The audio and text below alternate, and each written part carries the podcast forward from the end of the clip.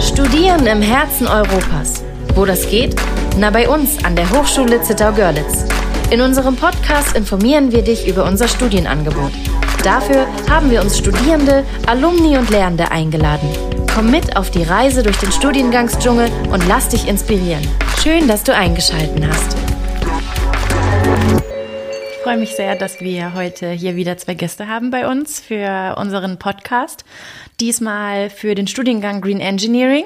Der ist noch äh, brandneu. Der wird dieses Jahr im Wintersemester zum ersten Mal anlaufen. Ähm, ich würde mich freuen, wenn Sie beide sich erstmal vorstellen. Okay, ähm, hallo.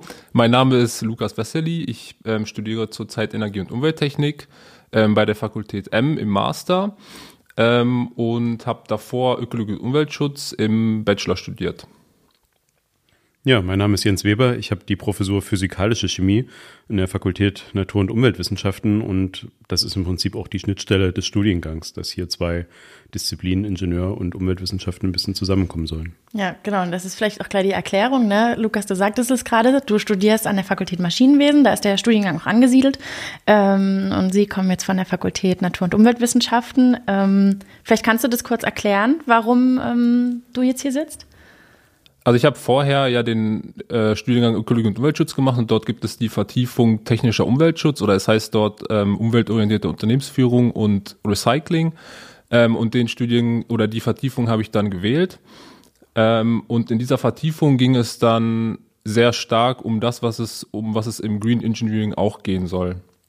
Und dadurch, dass ich jetzt noch den Master im, bei der Fakultät M mache, habe ich da bei der anderen Fakultät, die ja mit dem oder die auch noch in dem Studiengang Green Engineering mit verbunden oder mit involviert ist, ähm, auch noch Einblicke ähm, da reinbekommen. Ja, da sind wir auch eigentlich direkt beim Thema, Professor Weber. Worum geht es denn im Studiengang Green Engineering?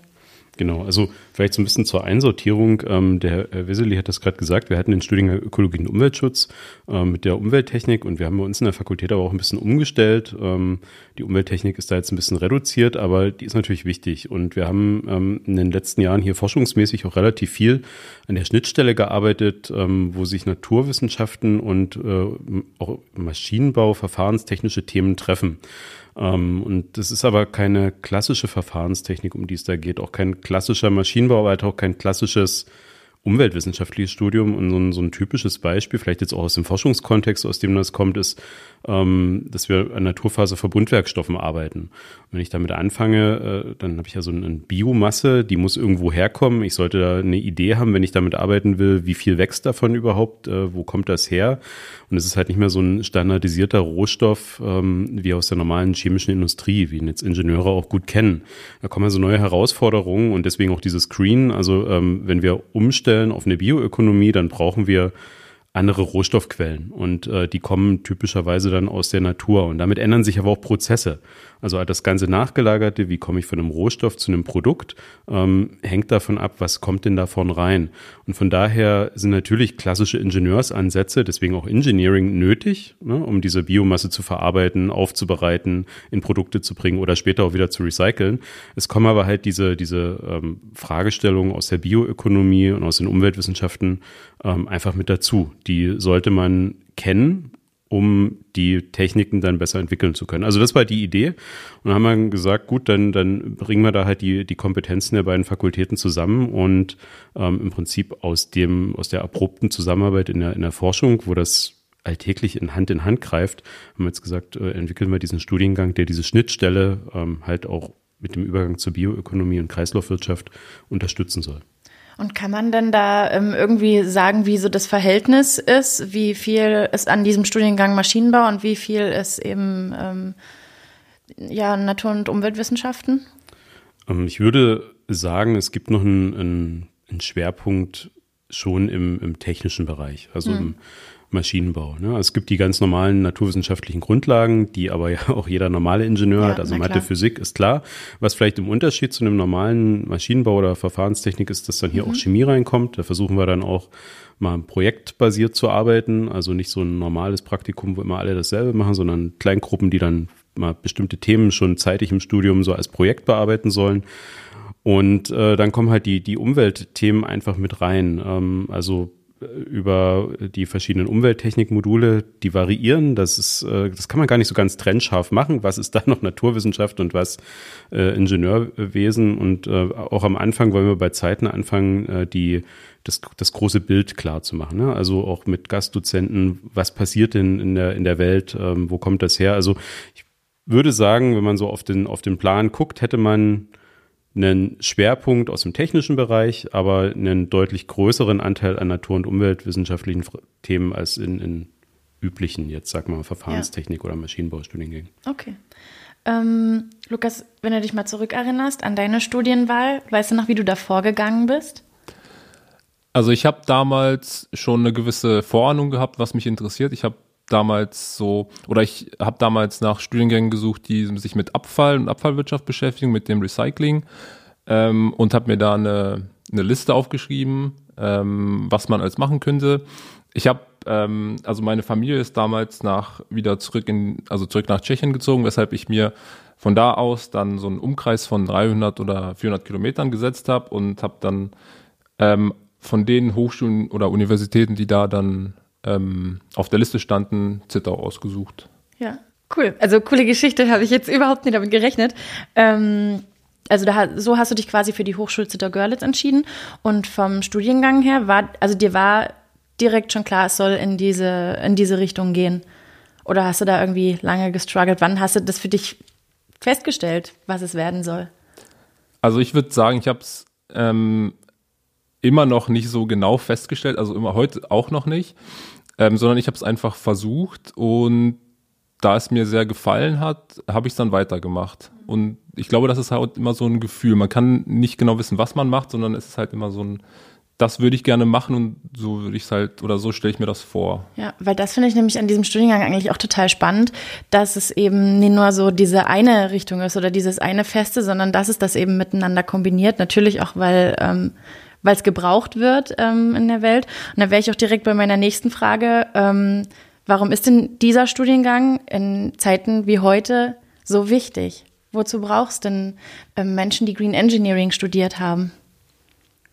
Die, die Frage haben wir uns auch gestellt. Wir haben auch mit, mit ähm, Firmen dazu gesprochen, auch mit dem, mit dem Curriculumsentwurf. Und im Prinzip können wir als Welt ja nur ähm, zusehen, dass wir uns dekarbonisieren und äh, deutlich stärker in Richtung Kreislaufwirtschaft und Bioökonomie ähm, umbauen. Also Bioökonomie diesem ähm, Kontext, dass die Ressourcen ja. irgendwann nicht mehr fossil sind. Und auch das, also ganz kurz, wenn ich einhaken darf, das mit der Kreislaufwirtschaft, weil da haben wir festgestellt, dass das, also vielen ist das gar mhm. kein Begriff. Vielleicht können Sie kurz sagen, was das bedeutet.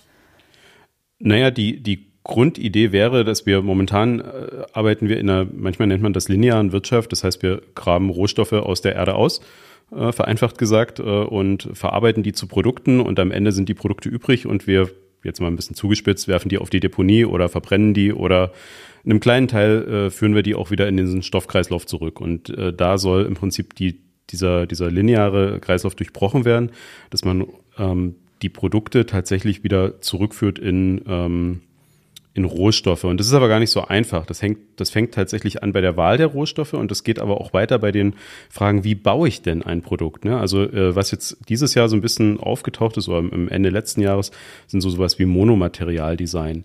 Ne? Also in den letzten Jahren hatten wir einfach furchtbar viele Rohstoffe mit ganz verschiedenen Eigenschaften und, und Werkstoffe und konnten die beliebig kombinieren und da besteht so ein Sitz in so einem Auto heutzutage aus, weiß ich nicht, wie vielen verschiedenen Materialien, von Stahl, verschiedene Kunststoffe, Kleber, Kleber etc.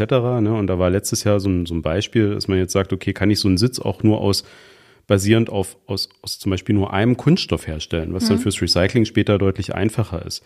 Und es ist aber eine ganz andere Herangehensweise, eine ganz andere Denkart, ähm, die wir aber brauchen ja. ähm, an der Stelle und, und noch deutlich mehr brauchen. Und von daher war, ist das im Prinzip die Idee und, und man muss auch ehrlich sagen, es weiß noch keiner so richtig, wie eine Kreislaufwirtschaft aussieht. Also wenn ich jetzt ein, ein, ein, Produkt herstelle, was in 20 Jahren recycelt werden soll, müsste ich extrapolieren, wie sieht denn der Rohstoffbedarf in 20 Jahren aus? Also mhm. da sind ganz viele Fragen, äh, die jetzt zu klären sind, wie unsere Welt in 20, 30 Jahren aussehen soll.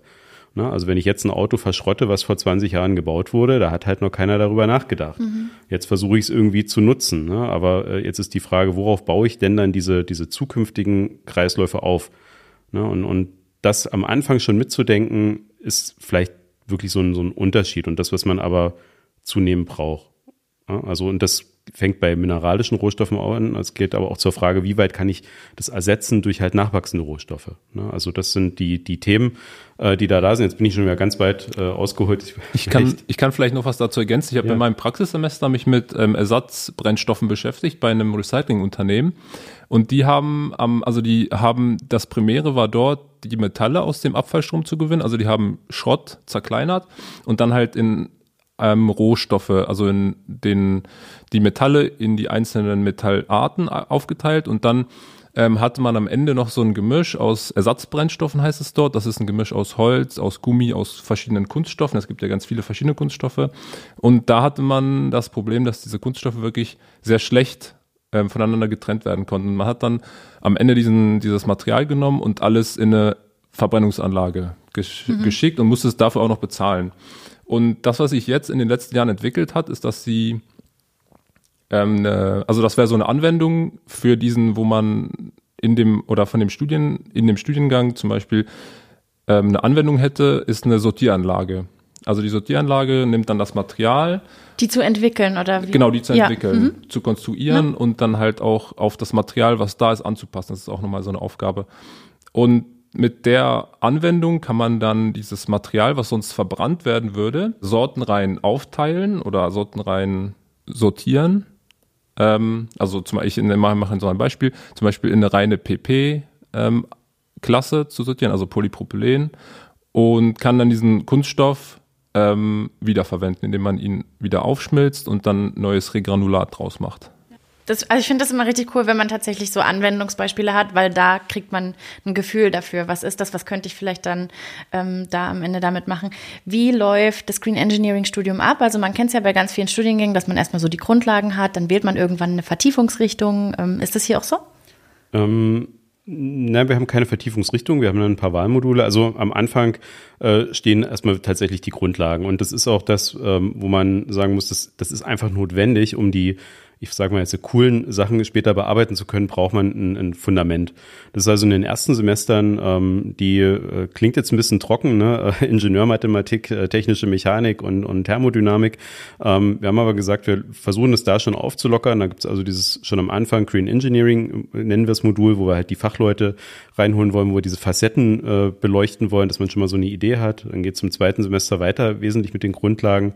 Ähm, da haben wir dann ein Modul, wo wir versuchen, wie gesagt, Projektwerkstatt Chemie, das läuft jetzt bei mir, wo wir dann mal versuchen, okay, wir versuchen da mal was Neues.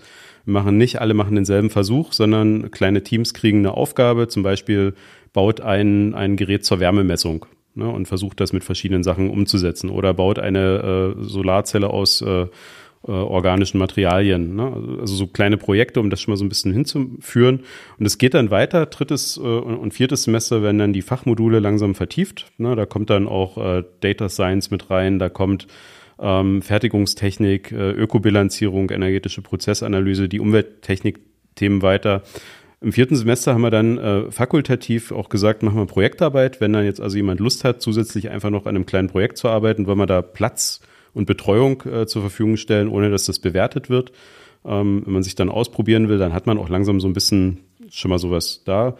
Und im fünften Semester kommt dann das äh, eigentlich Wichtige, nämlich das Praxissemester. Mhm. Also, dass man tatsächlich ein, ein ganzes Semester rausgeht, ideal zu Firmen, Institutionen, Forschungseinrichtungen und da an, an konkreten Themen dann mal arbeitet. Dann hat man so ich sag mal jetzt Grundstudium hätte man es früher genannt, weg. Ne?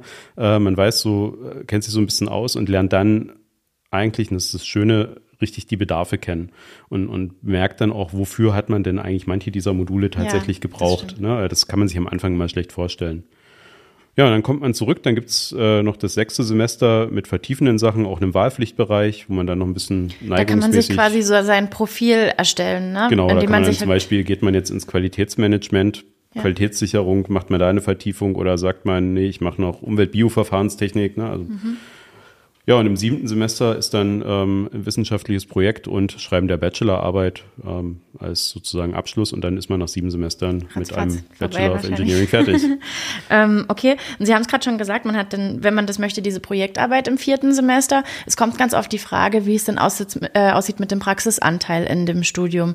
Das wäre ja auch was, was da eigentlich reinspielen würde. Ne? Da wird man praktisch ähm, tätig in dieser Projektarbeit oder wie könnte das aussehen? Genau, das ist, das ist so eine Idee, dass man da, also wir hatten es jetzt in den letzten Jahren immer wieder mal Studenten, die dann gefragt haben oder auch Studentinnen, die gesagt haben, wir würden gerne mal an so einem Thema arbeiten. Das ist aber im Curriculum gar nicht vorgesehen. Und deswegen haben wir das jetzt hier einfach mit reingenommen, um da Ja. auch einen gewissen Rahmen zu bieten. Ähm, ansonsten gibt es bei vielen Modulen eh einen, einen, einen Praktikumsanteil. Also im Labor, ähm, in, in den äh, Technikumshallen äh, Dinge kennenzulernen. Also von daher, aber da können Sie vielleicht noch besser sagen. Sie haben ja das Studium hier gemacht und kennen die Praxisanteile vielleicht da noch ein bisschen besser.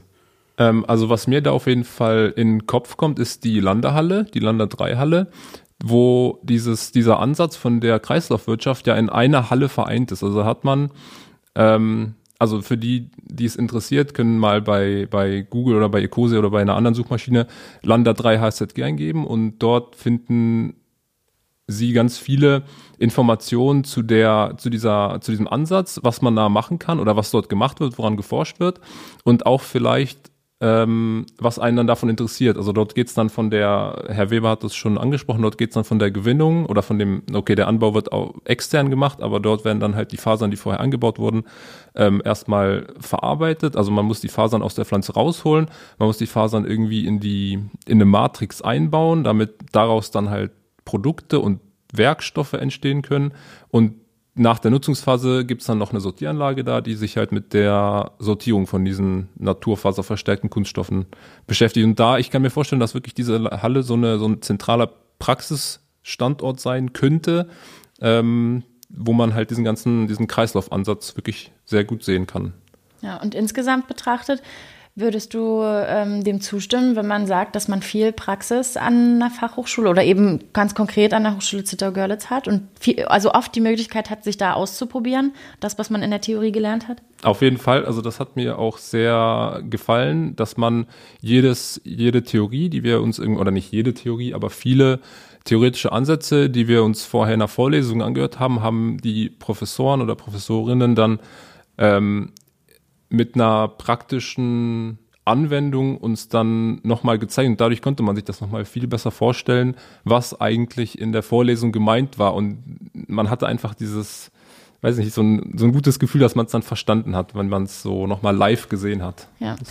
Wir äh, sagen auch immer oder wir sprechen immer davon, dass man hier so ein, dass man hier wirklich eine gute Betreuung bekommt, ne, weil unsere Studiegruppen eigentlich relativ klein sind. Ich sage immer, es hat so ein bisschen Schulklassencharakter. Man wird da ganz gut mitgenommen. Ähm, könntest du das auch bestätigen? Auf jeden Fall. Also die Betreuung ist sehr gut. Man kann, man hat ähm, auf jeden Fall, wenn man nicht weiterkommt oder etwas nicht versteht, die Möglichkeit, ähm, die Professoren zu fragen. Oder man fängt ja eigentlich so an, dass man erstmal mit, den, mit seinen Kommilitonen spricht und dadurch, dass man die Kommilitonen, dadurch, dass es nicht so viele sind, ähm, kennt man auch viele Kommilitonen und kann sich mit denen gut austauschen. Wenn man da immer noch nicht weiterkommt, hat man die Möglichkeit, ähm, die Lehrenden ähm, zu fragen ähm, und auch direkt in der Vorlesung kann man dann nach der Vorlesung zu denen gehen und dann hat das Thema oder die das ansprechen und die werden dann oder ich habe die Erfahrung gemacht, dass auf jeden Fall sehr viele dafür offen sind und einem dann auch helfen können. Ja, ich sage auch immer, es macht ja einen Unterschied, ob da 30 ähm, Studis vor einem Lernen sitzen oder halt 100. Da kann man ganz anders darauf eingehen. Wahrscheinlich, das könnten Sie aber vielleicht am besten beurteilen. Und ähm, in dem Zusammenhang vielleicht auch noch die Frage, ähm, muss man denn irgendwelche persönlichen Voraussetzungen mitbringen? Muss man zum Beispiel unbedingt ein Ass in Physik und Co. sein oder wie sieht das aus? Naja, also es ist jetzt kein Physikstudium und auch kein Mathestudium. Ne? Also es ist ein, ähm, klar, kommt aus dem technischen, aus dem MINT-Bereich. Ähm, man sollte keine Angst vor Formeln haben. Ne? Also das ist klar. Es gibt die, die Ingenieurmathe, ähm, da wird dann auch mal differenziert integriert und alles andere. Es baut ja aber auf. Ne? Also wir Ja. starten ja ähm, an der Stelle mit den, mit den Vorlesungen und das ist jetzt so schwierig für mich zu beantworten, weil ich das echt schlecht einschätzen kann. Äh, ich bin jetzt seit neun Jahren an der Hochschule, habe äh, mein Studium vor weiß ich nicht, mittlerweile über 20 Jahren begonnen ähm, und hatte halt Mathe-Chemie-Leistungskurs, was bei einem Chemiestudium wahrscheinlich hilfreich ist. Mhm. Ähm, aber nee, also typischerweise kommt man durch, wenn man sich da ein bisschen dahinter klemmt, ne, weil es ist ja klar, wir haben, das sind jetzt nicht die, man studiert nicht Mathe und Physik, man studiert schon. Ja, naja, es ist ja Fach. anwendungsbezogen, das denke ich mir dann ja. immer, ne, dass man und irgendwie ganz anders weiß, wofür mache ich das, wofür brauche ich das. Der, der andere Punkt, der dann einfach vielleicht auch noch dazu kommt, ist, ähm, dass wir hier in der Hochschule jetzt in den letzten Jahren auch gerade dieses ganze Thema Tutorien äh, ganz gut aufgebaut haben. Ah, ja, ja. Ne, also, dass es die studentischen Tutoren noch gibt, ähm, die damit unter, unterstützen können ähm, um Dinge vielleicht einfach nochmal aufzugreifen. Deswegen würde ich jetzt sagen, also es wer ein, wer ein Ass in Mathe und Physik ist, ne, der hat da vielleicht am der Anfang hat schön, der hat ja, mehr. vielleicht einen Startvorteil, ne, aber ähm, den können die anderen, glaube ich, gut aufholen. Es gibt auch die Vorkurse, ja. äh, das heißt, das Vorsemesterbeginn typischerweise nochmal eine Woche oder äh, anderthalb Wochen äh, man seine Grundlagen Mathe ja. und Physik oder auch Chemie nochmal. Ja, in den ähm, Come-In-Wochen, ne? Genau, dass man das einfach nochmal auffrischt, wenn man vielleicht auch länger mal vielleicht nichts gemacht hat oder mhm. nichts Schule. Ne? Es gibt ja äh, immer noch die Frage, kommt man direkt von der Schule ja. oder hat man vielleicht was anderes gemacht? Also von daher haben wir diese Angebote, um da so ein bisschen ähm, die, die gemeinsame Startbasis naja. Also es braucht halt quasi einfach, es braucht das Interesse für das Gebiet, eine Neugier und vielleicht auch ein Stück weit Ehrgeiz, könnte man sagen. Ja. Ne? Aber also ist ja wahrscheinlich für jeden Studiengang so, aber ja, cool. Ähm, Lukas, noch eine ganz wichtige Frage, wenn man sich entscheidet, hier nach, ähm, in dem Fall ist es ja Zittau zu ziehen. Ähm, einige wohnen vielleicht dann auch in Görlitz und, und pendeln. Wie lebt sich denn hier in Zittau? Also es lebt sich meiner Erfahrung nach sehr gut in Zittau. Ähm, was ich jedem empfehlen würde, wenn er noch nicht weiß, wie, wie er wohnen möchte, würde ich auf jeden Fall eine WG empfehlen oder das Wohnheim, halt irgendwas, wo man mit anderen Menschen zusammenkommt oder zusammen wohnt, ähm, weil ich damit sehr gute Erfahrungen gesammelt habe und mir das auch so eine gewisse soziale Konstante gegeben hat, neben den Kommilitonen, die man hat. Ähm, und sonst in seiner Freizeit lebt es sich hier sehr gut, weil hier sehr viele ähm, Aktivitäten an einem Ort vereint sind. Man kann zum einen sehr viel draußen machen, man hat das Zittauer Gebirge direkt um die Ecke und kann zum Beispiel mit dem, also man erreicht es schon mit dem Fahrrad, kann aber auch mit der Schmalspurbahn oder mit dem Auto dorthin fahren. Ähm, man kann dann auch weitere sportliche Aktivitäten machen, wie zum Beispiel im Westpark Center kann man klettern gehen oder ähm, es gibt auch von der Hochschule aus einen Fitnessraum. Ja, überhaupt der Hochschulsport. Genau, es ne? gibt Wir den haben ein ganz buntes Angebot. weiß nicht, glaube ich, 40 Sport. Ja, es variiert immer von Semester zu genau. Semester. Genau. Also da so ein paar Exoten dabei und dann so diese üblichen Sachen, ja. Genau, und wenn es dann in Richtung ähm, abendliche Aktivitäten geht, gibt es auch Jetzt wird einige, gibt es auch viele Möglichkeiten. Es gibt viele Bars und Kneipen, ähm, wo man sich oder wo man genau ein Kaltgetränk genießen kann und ähm, auch feiern kann. Ist, genau. wahrscheinlich, ist wahrscheinlich immer schwierig, das jetzt so genau auszuführen, wenn, wenn der Prof mit daneben sitzt. Ne? Trau dich. Äh, nee, aber also ich würde jetzt auch, ich bin ja jetzt fühle ich mich jetzt auch noch nicht so alt. Also Zittauer Gebirge äh, wäre, ähm, man könnte es auch nennen, Erzsandsteingebirge in klein. Mhm. Ähm, ist super. Also ich gehe klettern auch gern. Muss man auch nicht nur in der Halle machen, kann man im Sommer auch draußen. Ja. Ähm, von daher. Das, was du gerade auch schon sagtest, Lukas, das mit diesem sozialen Gefüge, das finde ich ist hier in Zittau oder hier in unserer Region ein ganz wichtiger Aspekt. Ne? Also man hat so dieses, manchmal dieses jeder kennt jeden, ne? Also klar, kann auch Nachteile mit sich bringen, aber eigentlich in den meisten Fällen ist es total cool, wenn man, egal wo man hinkommt, ähm, wo was los ist, dass man sich halt einfach kennt und immer so ähm, alle miteinander gehen.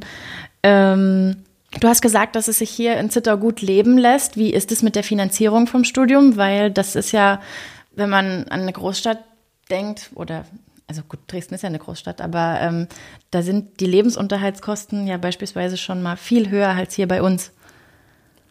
Also die Finanzierung lässt sich hier sehr gut bewerkstelligen. Man kann, also ich hab's, man kann, es gibt viele Möglichkeiten, sich zu finanzieren. Man kann zum Beispiel BAföG beantragen oder Wohngeld, wenn BAföG nicht funktioniert hat. Ähm, und damit habe ich gute Erfahrungen gemacht. Ich habe es erst im Master leider gemacht, weil ich, weil ich das davon nicht wusste. Ähm, und wie gesagt, man kann auch ähm, verschiedene Minijobs oder auch mehr, also mehr Stunden arbeiten und dadurch halt auch Geld verdienen. Ja. Und man hat ja auch die Möglichkeit, an so einer Hochschule als ähm, studentische Hilfskraft zu arbeiten. Wie, was würde sich da anbieten in dem Bereich? Ja, da würde sich zum Beispiel anbieten, in, in Forschungsprojekten mitzumachen. Ne? Also wir haben es schon mal angedeutet, ähm, dieses Thema Green Engineering ist hier auch relativ stark aus der Forschung rausgewachsen, weil wir da aktiv schon seit vielen Jahren an verschiedensten Facetten arbeiten. Und in so einem Projekten gibt es typischerweise eigentlich häufig die Möglichkeit, auch als studentische Hilfskraft einfach mitzumachen. Ist nochmal eine ganz andere Art von Praxiserfahrung, ne, weil man dann direkt im, im, nicht im Unternehmen ist, aber man so in so einem Forschungsansatz mitarbeiten kann. Ermöglicht vielleicht nochmal ganz andere Einblicke Ja, und klar, ja. ja, Geld verdienen kann man dabei auch ein bisschen. Ja, super. Hast du schon einen Plan, wie es bei dir nach dem Studium weitergehen soll? Ähm, ich habe schon eine Vorstellung in meinem Kopf, ja, aber das wird sich dann erst nach der Masterarbeit so ergeben, glaube ich. Wie lange hast du noch? Ich habe bis Juli jetzt noch Zeit. Okay. Gut, das ist ja auch schon fast. Ja. Aber ich hoffe, dass mich das Unternehmen, wo ich jetzt arbeite, dann übernimmt. Ja, okay. Und da vielleicht nochmal die Frage dazu, wo gehen denn die Alumni vom Studiengang Green Engineering hin? Wo könnte man die einsetzen? Das ist eine, eine Frage, ähm, die ich gefürchtet habe. naja, die Antwort ist nicht so einfach. Naja, die, gibt's ja Ähm, nie, die kann man nie abschließend beantworten, ne? ist, äh, hier, hier treffen sich ja im Prinzip zwei Dinge. Ich versuche es mal so ein bisschen äh, rauszuholen. Ne? Bei den äh, Ingenieuren, jetzt Maschinenbau oder Verfahrenstechnik, ist es immer relativ klar, da sind es halt die Ingenieurbüros oder die Firmen, die einfach Konstrukteure brauchen, die die Ingenieure brauchen. Ne? Da ist das Berufsbild relativ klar.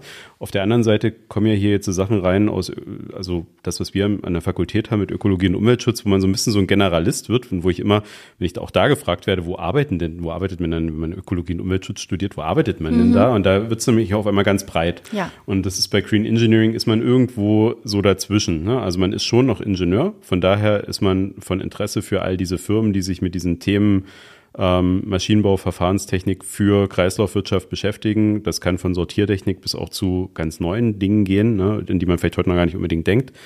Ähm, wird auch noch Bereiche dazwischen geben. Das ist auch so ein bisschen neigungsorientiert. Ne? Also ich, ich bin immer so ein bisschen Freund davon, sich nicht äh, beim Beginn des Studiums schon so, Ja. also manch Nee. einer schafft das vielleicht schon genau zu wissen, was er mal später macht und das wird auch so funktionieren, aber es gibt auch, ich glaube, das ist auch zunehmend einfach den Punkt, dass man, wenn man das studiert, was man, wo, worauf man jetzt auch Bock hat, was einem interessiert, was einem Spaß macht, dann wird man da auch einen, einen, einen Job finden. Ähm, sowohl entweder, wie gesagt, in Ingenieurbüros oder auch bei großen produzierenden Firmen. Wie gesagt, wir haben hier mit äh, auch Siemens Energy vorher mal geredet und auch anderen äh, Firmen, die jetzt hier lokal sind. Ähm, RTT, die bauen Sortiermaschinen hier in, in Zittau. Na, also den Bedarf gibt's und auch die Firmen haben mittlerweile gemerkt, dass es teilweise gar nicht mehr so klar definierbar ist. naja, Na, das stimmt. Also na. von daher Ja. würde ich sagen, das, was, wo auch heutzutage Ingenieure eingesetzt werden, das ist auf jeden Fall ein, ein, ein Arbeitsfeld. Und es erweitert sich vielleicht einfach, wenn man diesen bisschen breiteren, bisschen, Ja. ein kleines bisschen generalistischeren Das Ansatz fand hat. ich in meinem Studium eigentlich auch ganz cool, dass man so im Laufe dieser, also bei mir waren es sechs Semester, da sind sieben, man probiert sich ja so aus, ne? Man lernt verschiedene Bereiche kennen. Sie sagten es erst, man kann sich dann vertiefen, ne? Und irgendwie kommt ja darüber auch so dieser, dieser Plan oder diese Idee, wo könnte es ganz genau hingehen. Und am Ende muss man halt einfach erstmal loslaufen. Also ich wusste zu Beginn meines Studiums jedenfalls noch nicht, in welcher Richtung ich am Ende ende. Und das war auch gut so, weil das hätte ich mir hätte ich vorher überhaupt nicht drüber nachgedacht. Ja. Also ich bin dann als, als Kunststoffchemiker im Prinzip äh, geworden oder Polymerchemiker, aber das war zu Beginn des Studiums für mich noch nicht klar. Überhaupt nicht. Aber es ist ja eigentlich ganz schön, dass man so diese, diese Freiheit hat. Ja, sollten jetzt noch Fragen offen sein, dann habt ihr jederzeit die Möglichkeit, diese über unsere Chatfunktion auf unserer Webseite loszuwerden oder gerne auch ähm, per WhatsApp. Ansonsten findet ihr ebenfalls auf unserer Webseite die Kontaktdaten von der zentralen Studienberatung und die vom Professor Weber und auch vom Professor Belair, der ähm, ja, äh, seitens der Fakultät Maschinenwesen damit dabei ist. Ja, lieben Dank fürs Einschalten und dann vielleicht bis ganz bald an der HSZG. Thank you.